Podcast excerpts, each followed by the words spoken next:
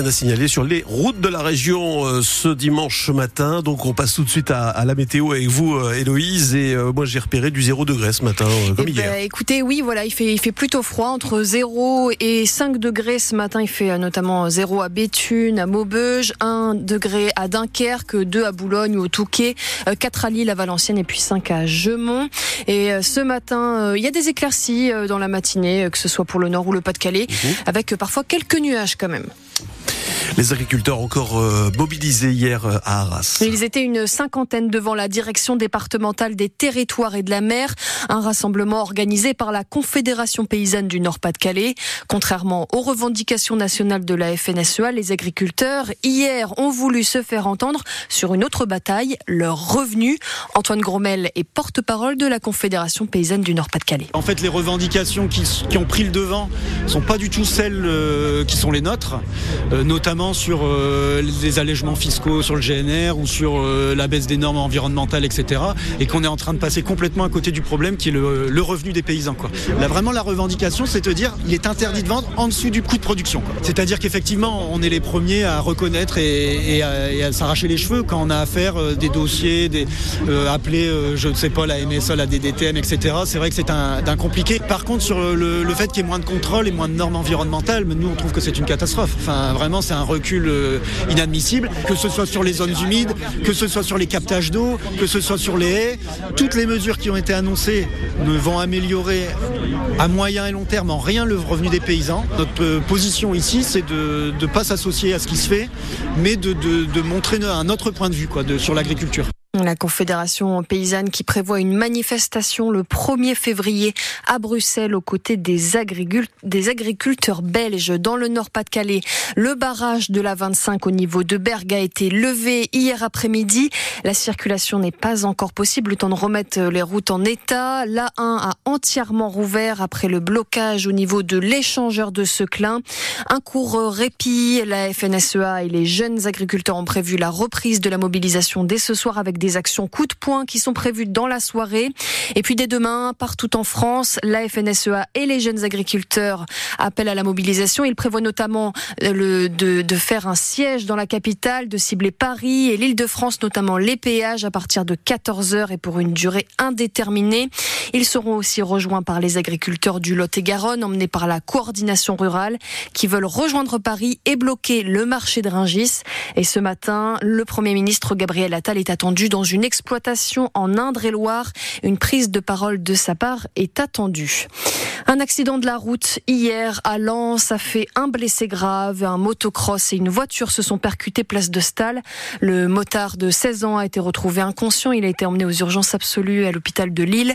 La conductrice de la voiture n'est pas blessée mais en état de choc. Prévenir et protéger les jeunes face à l'utilisation de plus en plus répandue du protoxyde d'azote. C'est l'une des priorités de l'Agence régionale de santé des Hauts-de-France. Cette année, le protoxyde d'azote, c'est aussi euh, ce qu'on appelle le gaz hilarant, utilisé sous forme de cartouches métalliques, notamment de plus en plus utilisé ces dernières années chez les 18-24 ans. Euh, fin 2023, l'ARS a lancé une campagne de prévention sur l'usage de cette substance, un site internet, mais aussi des visuels, des spots audio et vidéo sur les réseaux sociaux pour, pour une campagne qui est plus que, plus que nécessaire pour le directeur général de la l'ARS des Hauts-de-France, Hugo Gilardi. Alors il y a deux raisons. La première, c'est que on se rend compte que le protoxyde d'azote est en train de devenir un vrai problème de santé publique. Derrière le côté euh, festif, facile d'accès, euh, il y a des véritables risques graves pour la santé, notamment des, des troubles neurologiques, euh, des difficultés pour se déplacer, troubles de l'attention qui ont des conséquences à la fois sur la santé puis sur la vie sociale. Il y a aussi des, des conséquences qui peuvent être liées à l'accidentologie et donc des décès liés à la consommation en voiture. Et puis la deuxième raison, c'est que c'est encore un produit et donc une addiction qui est assez peu connue dans ses, dans ses conséquences. Et donc c'était nécessaire pour nous de, de développer à destination des jeunes notamment une campagne de sensibilisation de manière à ce que tout le monde ait bien conscience de ce que ça peut représenter comme risque pour la santé. On rappelle que la vente de protoxyde d'azote est interdite aux mineurs en France. Euh, tous les détails de cette campagne sont à retrouver sur francebleu.fr. Il est pile 7h05. Cet après-midi, ah, il y a du photoprogramme. Euh, suite et fin de la 19e journée de Ligue 1 à 13h. Lille joue contre Montpellier. Euh, pour le moment, le LOSC est cinquième au classement. Et à 17h05, Lens est en déplacement à Toulouse. Le Racing Club de Lens qui reste sur trois matchs consécutifs sans victoire, toutes compétitions confondues. Les 100 et se classent huitième. En Ligue 2, hier, Dunkerque a remporté son match sur la pelouse du Paris FC. 2 buts à 1. Les Dunkerquois remontent à la 18e place du classement. Victoire aussi pour Valenciennes face à Bastia. Le score final était de 3 buts à 1. Valenciennes qui est toujours dernier. Belle victoire aussi pour Gravelines hier en Ligue Betclic Elite de basket. 71 à 55 face à Dijon. Le BCM qui jouait son premier match au stade des Flandres, de Flandre à Dunkerque défaite en revanche pour les basketteurs du Portel qui se sont inclinés face à Nanterre 84 à 72.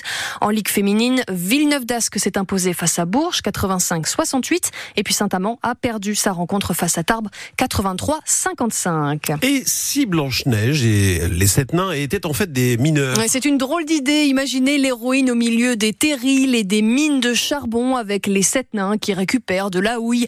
C'est le nouveau livre de Jacques Dutilleul, un enseignant retraité du Nord.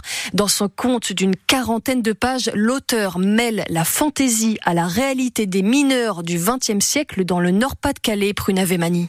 Cette Blanche-Neige ne porte pas un serre-tête rouge mais un casque de chantier et elle n'entend pas le chant des oiseaux mais le bruit des pioches. Alors le quotidien de cette héroïne imaginée par Jacques Dutilleul est bien loin de la vie de château malgré quelques ressemblances avec l'original. Elle a la jalousie de la vieille qui va tout faire pour l'embêter. Elle a des décès dans sa famille. Elle a des accidents au travail, dans les mines, avec le coup de grisou, etc.